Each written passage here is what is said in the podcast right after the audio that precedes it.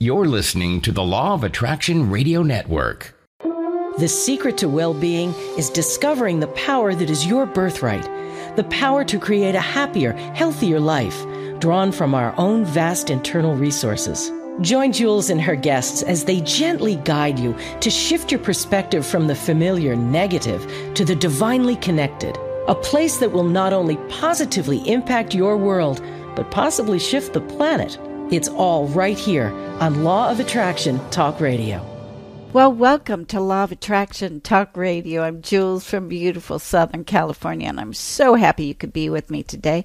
We have got none other than this fantastic, wonderful, beautiful man named Neale Donald Walsch. And as you all know, he has written three phenomenal Conversations with God books. But the last one he wrote was actually 18 years ago. So he just wrote book four. And I'm so excited to talk to him about it because he's got a whole slew of things in this book called Conversations with God, Book Four, that addresses what's going on with humanity right now, as well as ETs. Wow, this is going to be a terrific show. So I want you to just settle back, relax, get a cup of coffee or a beverage, and Listen to this magnificent gentleman revealed why he decided to come forward after 18 years and write Conversations with God, Book 4. We'll be right back after these messages. Stay tuned.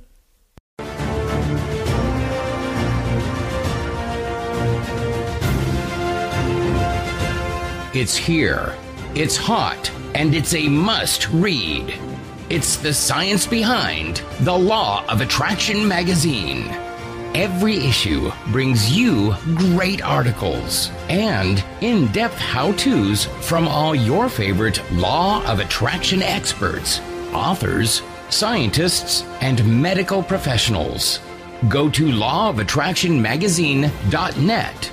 That's lawofattractionmagazine.net. Well, welcome, Neale Donald Walsch, to Law of Attraction Talk Radio. Oh, my goodness. It's so wonderful to see you. Well, thank you. It's nice to be here with you. Thank you for the invitation. I am so excited to be talking to you about your latest book, which is Conversations with God, Book Four. And you haven't really, well, you haven't written another book on conversations with God for 18 years. And I am so delighted. Well, so am I. It was a surprise to me. I didn't expect that there would be any more full length, you know, book length uh, conversations with God. Of course, my experience of being in conversation with God, like that of all of us, uh, continues every day. God made it very clear to me, of course, that I'm not the only one on the planet who's having this experience. God says, I, I talk to everyone all the time. The question is not to whom do I talk, the question is who's listening. But I did not expect to have a full length, a book length conversation with God anymore. I, I thought that particular experience uh, had concluded in my life with the books I had so far written. But on the 2nd of August, last August, I was awakened in the middle of the night with that same old familiar feeling. I hadn't had the feeling in almost 20 years uh, but I knew the feeling well. It was a feeling that something really large needed and wanted to come through, that something was arising uh, in message form uh, from God to humanity. So I threw back the covers, raced down to my computer, and began simply writing uh, the first thing, if I could put it that way, the first thing that came to my mind.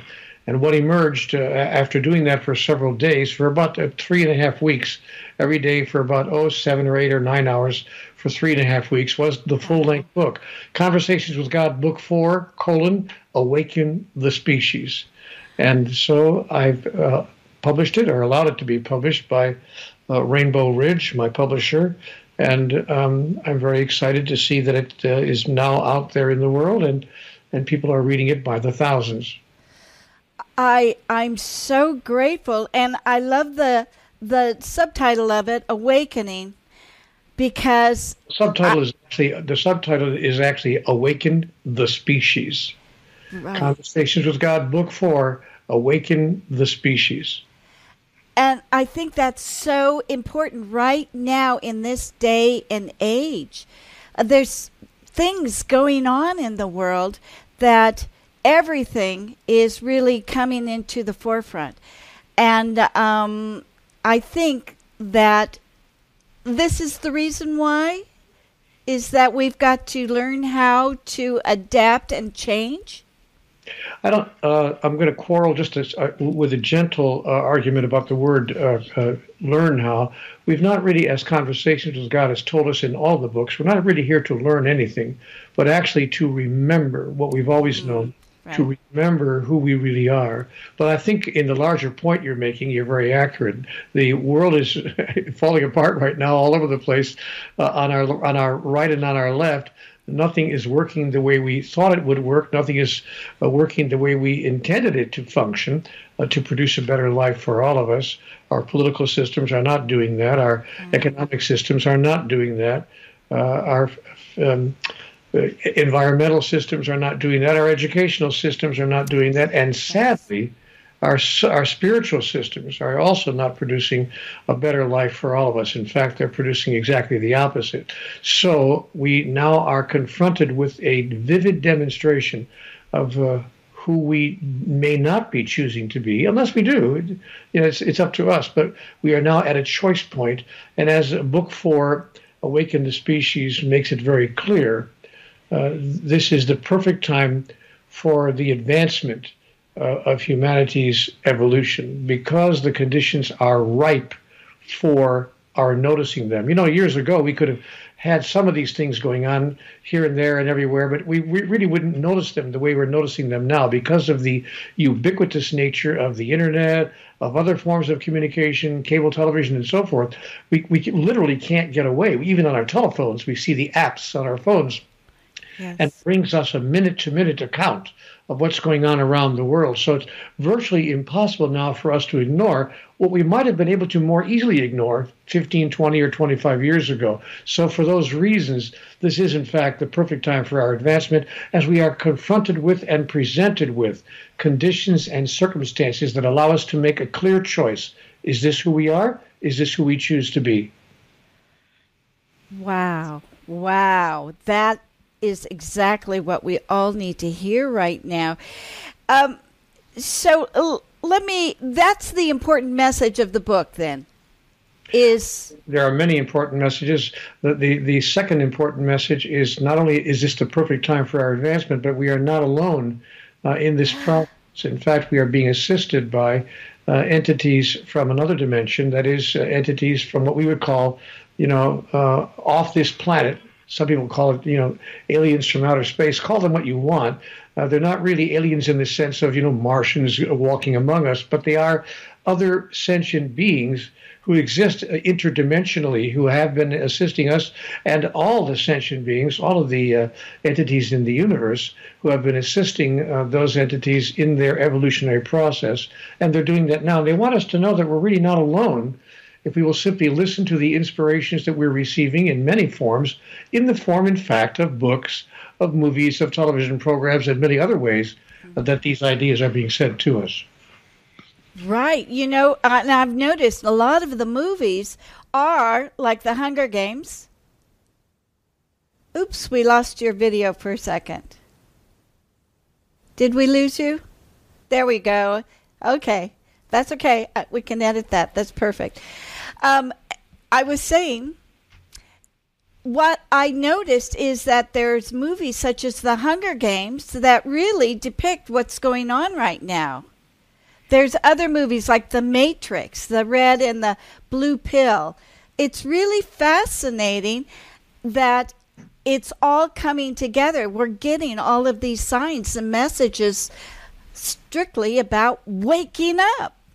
Yes, and the only question is whether we're going to pay attention to those messages uh, or continue to ignore them. One of the sad aspects of the human experience is that we tend to look directly in the face of every evidence we could possibly ask to see, every evidence we could possibly ask to be placed before us about what works and what doesn't work uh, in the living of our lives. Mm. Nevertheless, having uh, been confronted and, and presented with all of that evidence, we do exactly the opposite.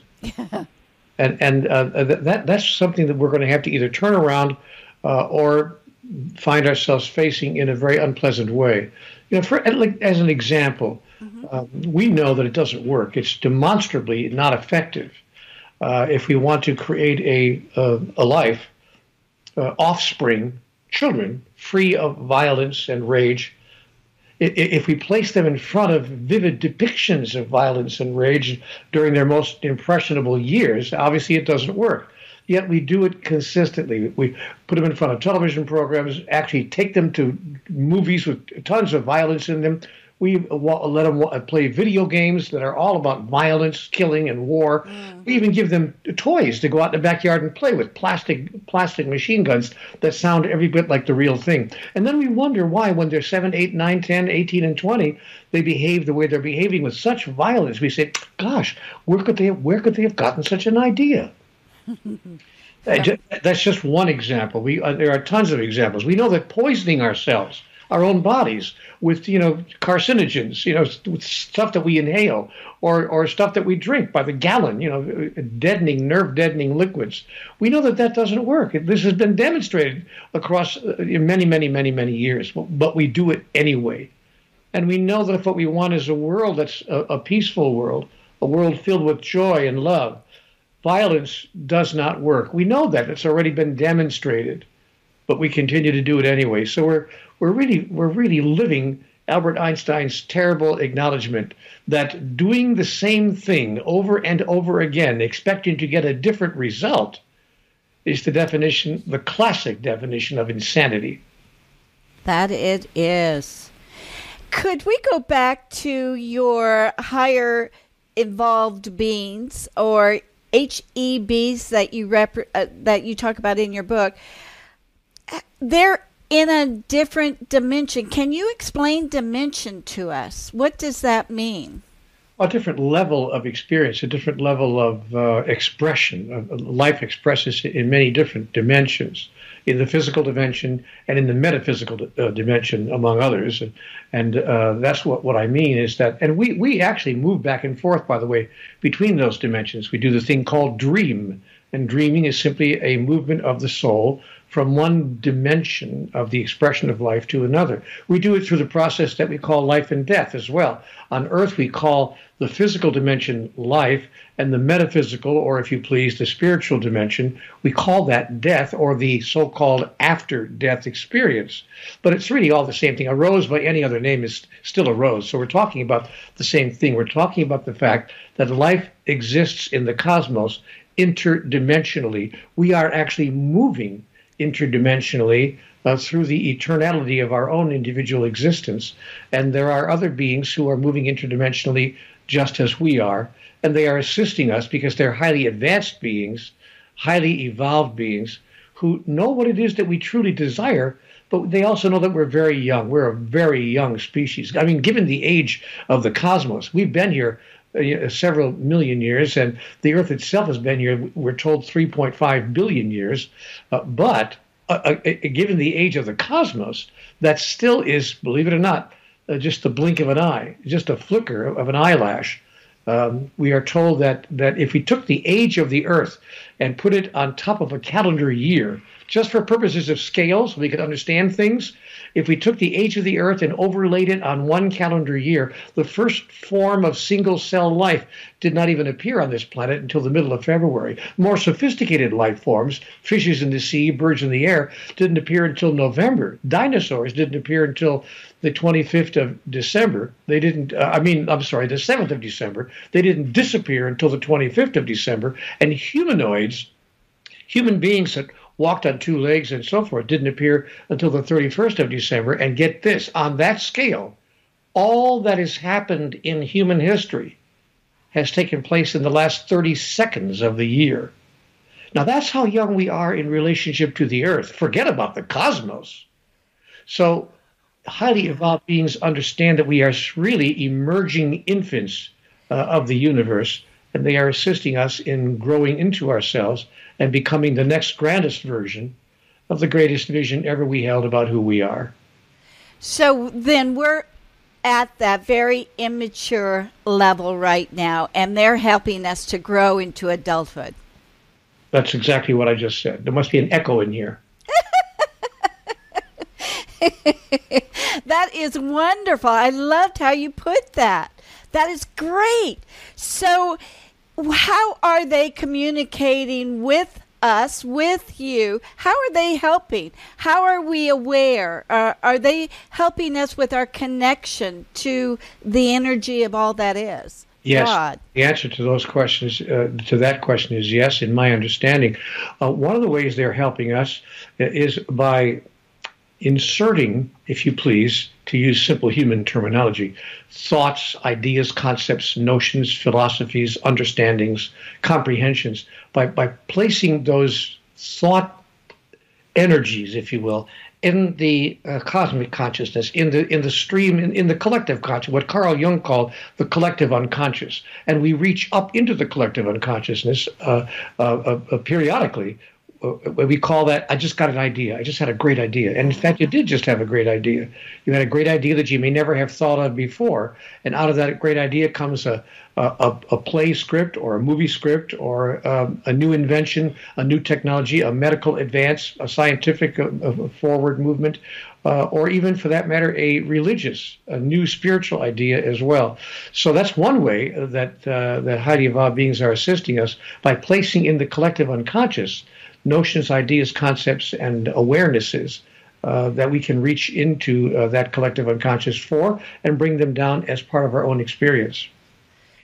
So there's another. There's another. Well, for, forgive me. There's another way as well uh, that uh, highly evolved beings are helping us, and that is every so often, not not uh, frequently, but I'm told every several thousand years or so, one of them may even physicalize on the earth. That is, take physical form from birth through death uh, and appear as a regular, normal human being, but modeling, that is, exemplifying, demonstrating behaviors that other so called normal human beings are not demonstrating. By demonstrating what highly evolved beings consider to be behaviors that make total sense uh, and that and that uh, demonstrate who and what they really are. So every so often we'll see a model an exemplar, if you please, moving across the human scene and demonstrating to us what it would be like if we all chose to be highly evolved beings. In the book, uh, Conversations with God, Book 4, Awaken the Species, I was given a list of 16, 16 specific behavioral differences between an awakened species and humans living in an unawakened state. Really? Can you share some of those? I'd be happy to. I was told that an awakened species sees the unity of all of life and lives into it, whereas an unawakened state, people in an unawakened state often deny it uh, or ignore it completely. An awakened species tells the truth always. Humans in an unawakened state too often lie to others and even, if you believe it, to themselves. An awakened species says one thing and will do exactly what they say. Humans living in an unawakened state often say one thing and do another. Wow. An awakened species sees what is so and does what works. And as I explained a little while ago, an unawakened species can look right into the face of what is so and do what does not work as if they didn't see the evidence. An awakened species never poisons itself.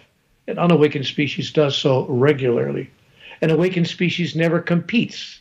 An unawakened species finds itself in a state of competition frequently. Mm. An awakened species is clear that it needs nothing. Humans living in an unawakened state often create a need based experience that they call love. It's not really love. What it is is a trade relationship. I will trade you this if you trade me that. And then on Valentine's Day, they try to find the perfect Valentine's Day card. My dearest, darling, wonderful person, I trade you very much.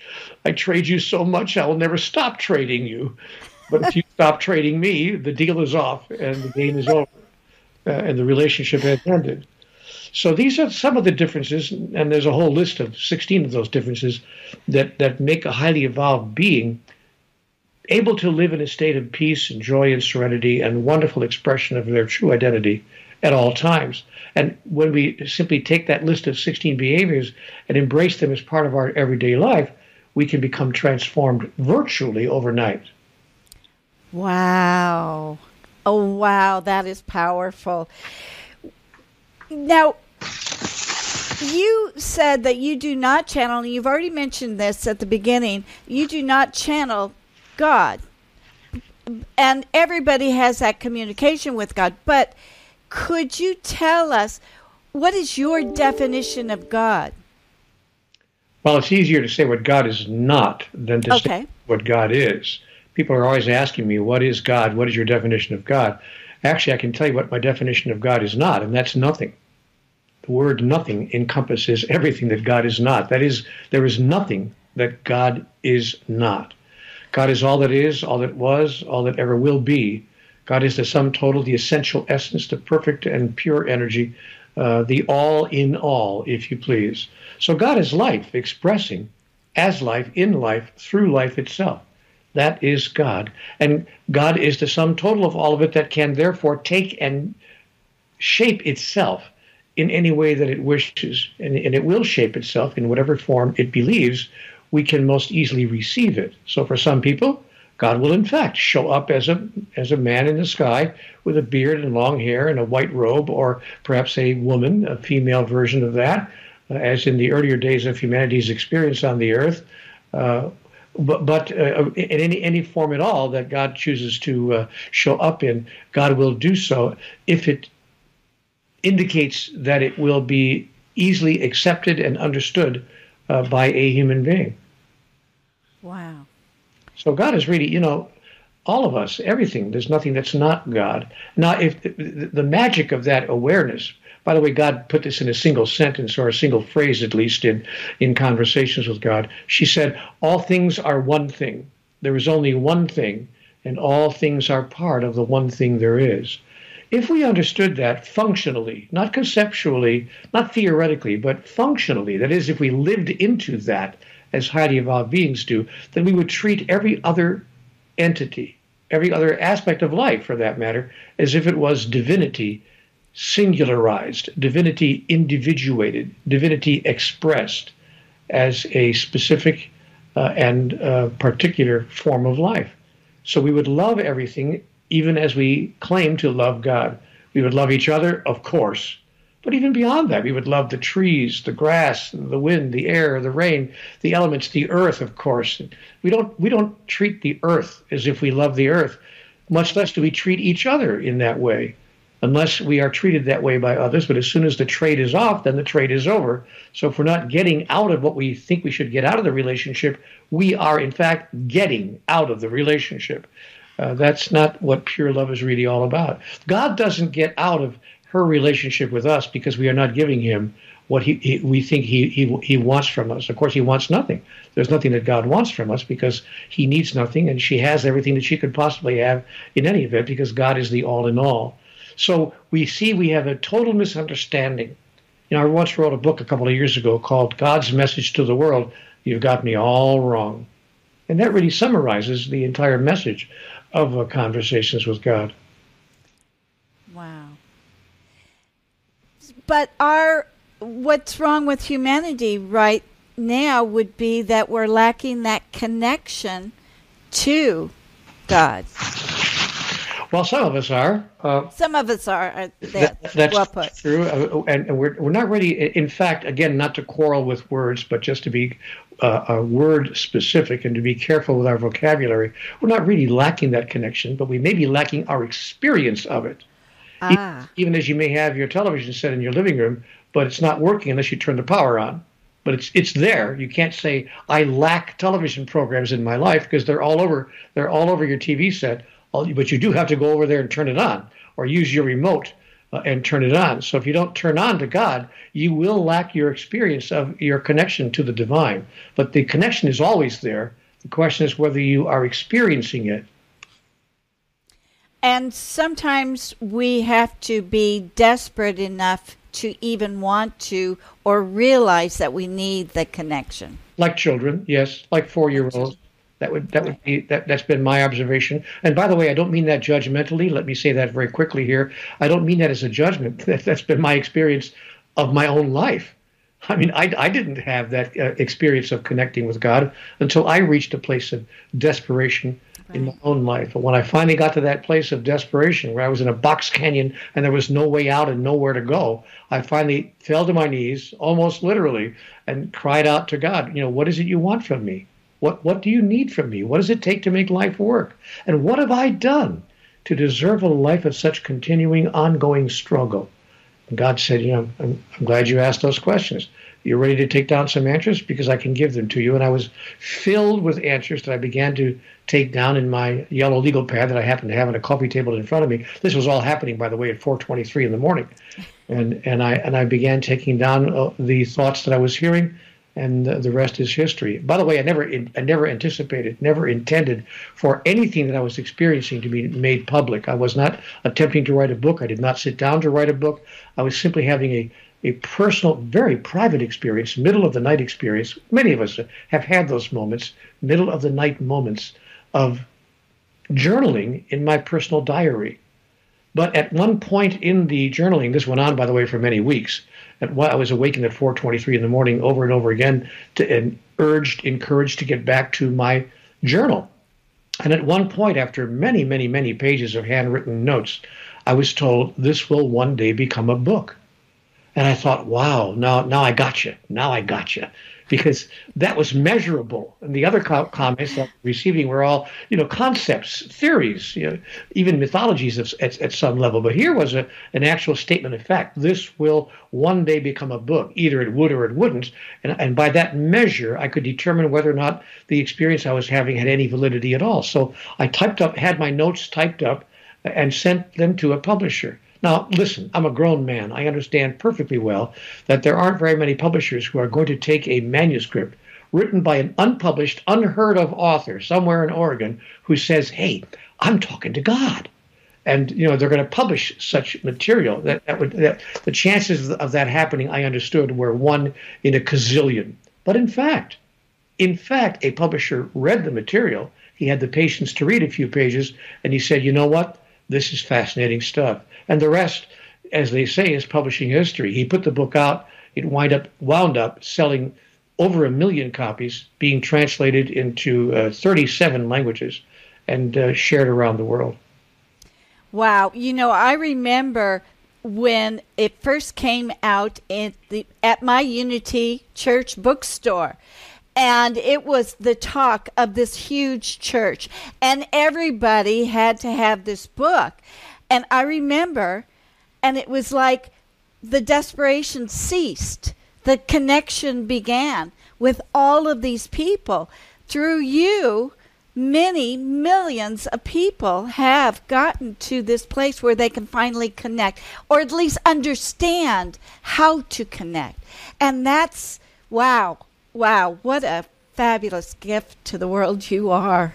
Well, not not me. Uh, God is talking to all of us all the time. I was simply one of many, many instruments, uh, one of many, many funnels, if you please, through which that message has been given to all of humanity.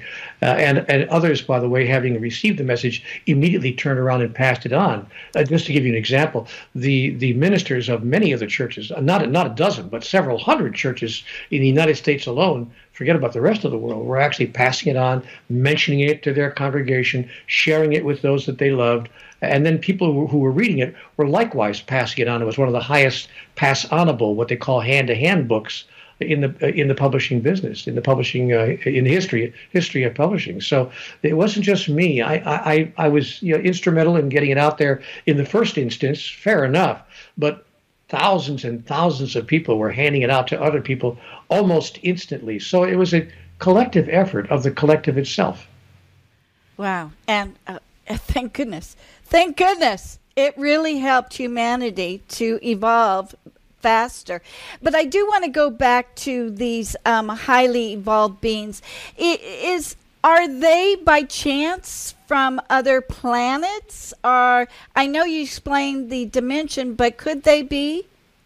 Uh, my, under- ETs? my my understanding is that they're not necessarily extraterrestrials in the classic sense that we think of them as physical entities from some planet, you know, in in uh, in the uh, in in the universe, uh, from the planet Xeon or whatever. My understanding is that they are um, interdimensional entities that, Okay. that that that can physicalize and do physicalize anywhere on any solid sphere in the universe. And they, and they do, in fact, physicalize throughout the cosmos from time to time as a means of, as I mentioned earlier, modeling or demonstrating uh, the highest opportunities and the highest uh, awarenesses, the highest consciousness, and, and the highest capabilities of uh, physical entities who come to know and understand who they really are. So, I have heard reports of these beings um, actually stopping wars, stopping the bombs, stopping the nuclear um, things that are going to happen. Is that can they do things like that? I mean, are are we doomed, or can we just go forward and hope that? Do you know where I'm going with this, sir? Yeah, yeah, I do, and I, and I, it's a very dangerous place. Uh, I, I don't want people to feel that somehow uh, what they do, how we behave on the planet, uh, and how we move forward is almost, in a sense, irrelevant because these wonderful, highly evolved beings will stop any bad outcomes from occurring anyway.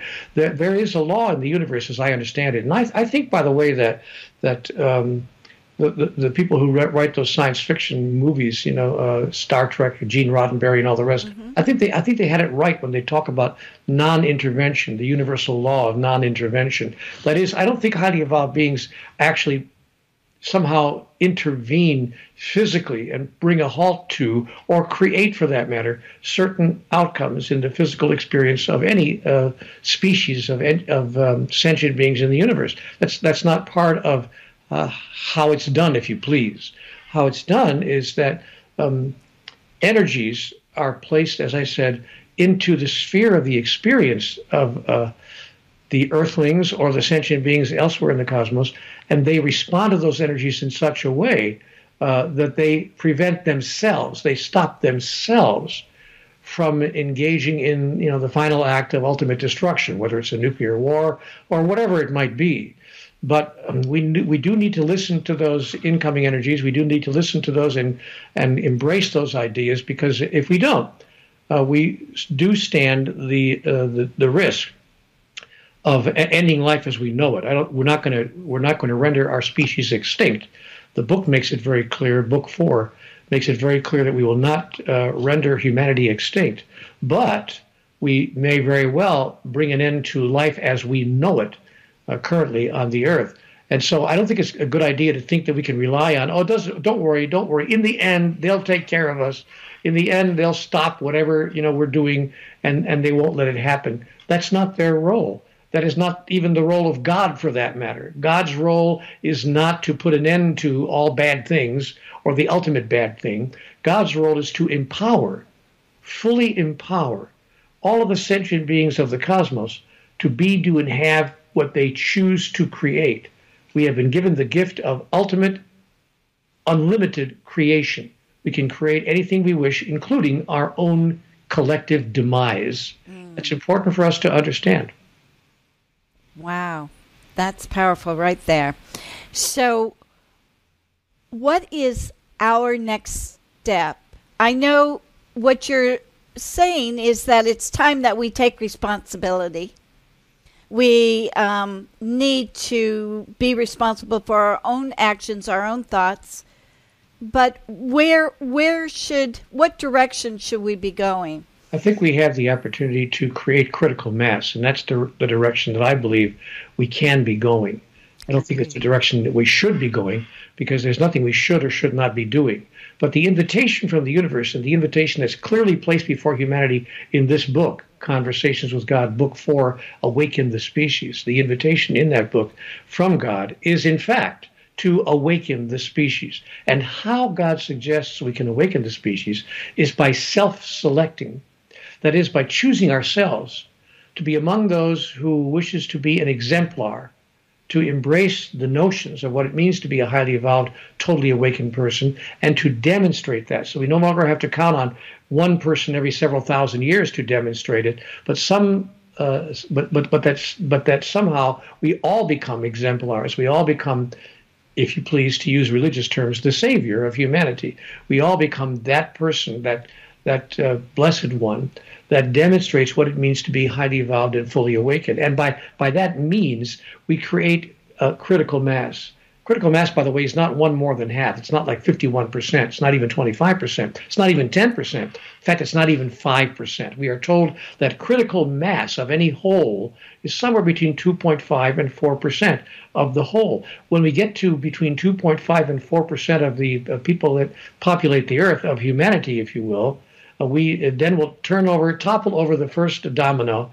The snowball will start rolling downhill and we will have created a critical mass such that uh, the ideas uh, that we are embracing become commonly held by the largest number of people on the earth. So the way for us to move right now is to self-select, to say, you know what?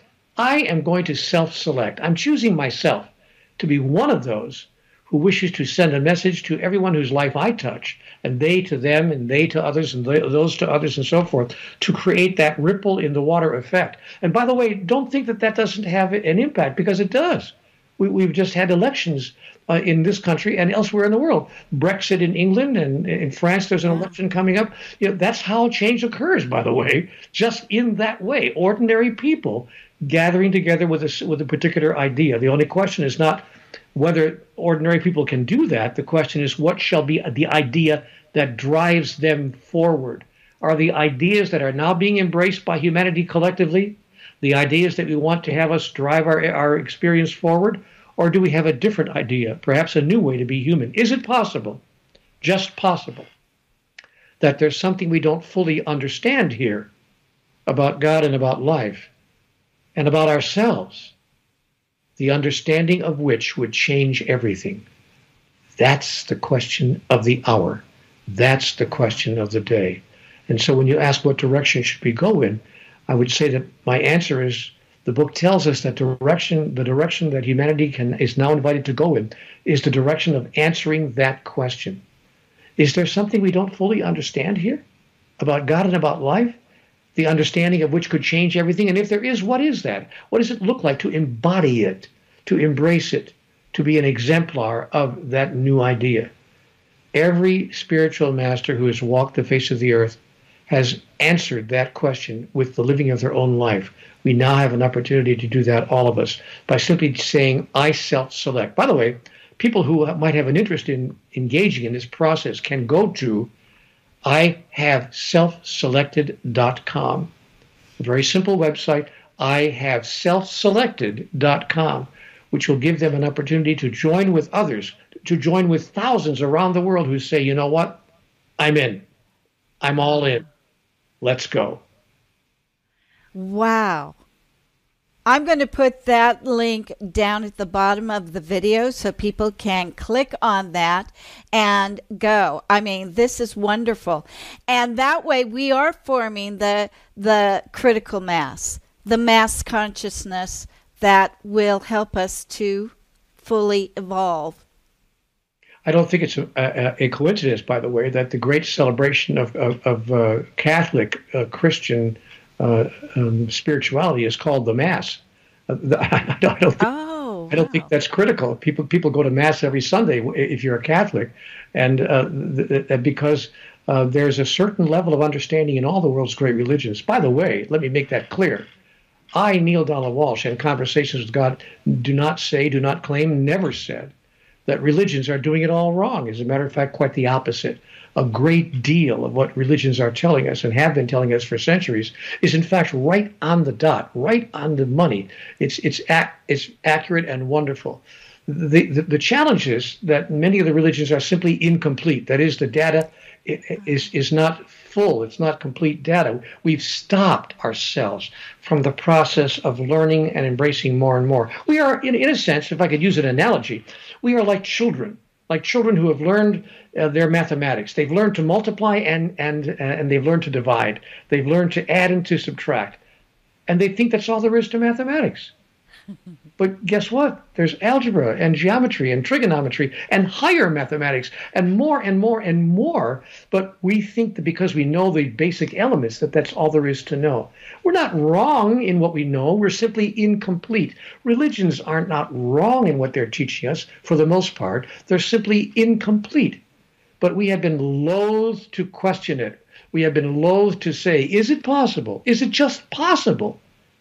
That there's something our religions have not been understanding yet and sharing with us yet in fullness, the understanding of which could change everything. I think the answer to that question can change the world. Talk about changing everything. But let me, if I may, ask a question about that because religions are tending to fight each other right now. There's violence in the religion um, of all religions, actually. So, how can we get beyond that? By changing the thoughts that undergird and that support and form the foundation of all of the world's great religions. And, and, we can do that by creating critical mass around a new idea. Let me tell you what the idea is right now that no one in our world's great religions seems to want to challenge is the idea of separation. See, see, we've we've embraced on this earth what I call a separation theology. Conversations with God made this very clear to me. said, Neale, Neale, the problem is humanity has embraced and fully adopted a separation theology. Now, a separation theology is a theology that says God's over there and we're over here, and never the twain shall meet, except perhaps on Judgment Day when God will decide whether we are deserving to be reunited with her. But that, that's what we believe that in in this separation theology. Now, that, that wouldn't be so bad if that's as far as it went, but that's not where it, where it ends. In fact, a separation theology inevitably produces a separation cosmology that is a cosmological idea about life, even among those who don't believe in God, that says that everything is separate from everything else. And even that wouldn't be so terrible if it ended there, but it doesn't end there. Because the separation cosmology inevitably creates a separation psychology. That is, individual psyches that imagine that we are separate from each other and, of course, from God. You know, even that wouldn't be so terrible if we could manage it, but it doesn't end there because a separation psychology inevitably produces a separation sociology. That is, entire societies and groups within entire societies, political parties and nations and states and religions and other groups that imagine themselves to be separate from every other group and imagine that their agenda is the agenda that they need and must serve. This is a tribal mentality. And even it doesn't end there. Sadly enough, a separation sociology inevitably produces a separation pathology.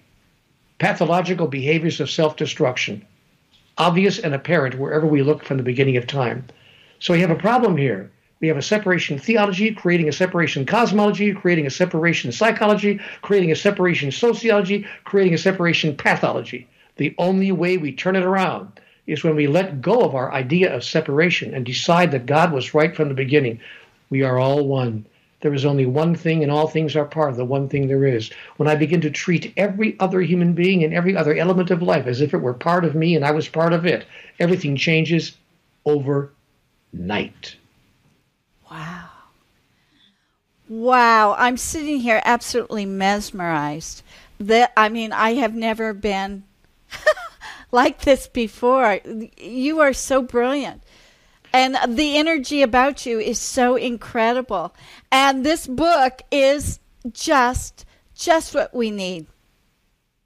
I hope so. Uh, I don't think that I'm brilliant. Uh, I, I, don't think that, but I do think that I've been given uh, the ability to see into some things that we all have the ability to see into and to articulate uh, some of these thoughts that are being given to us and have been given to us, by the way, from the beginning of time. Nothing here that I'm saying is new. I, I haven't said a single new thing since you and I began our conversation. Nothing that I'm saying is new. What might be new, however, is our willingness to embrace and to act on what we've been told for thousands and thousands of years. Mm. I get it.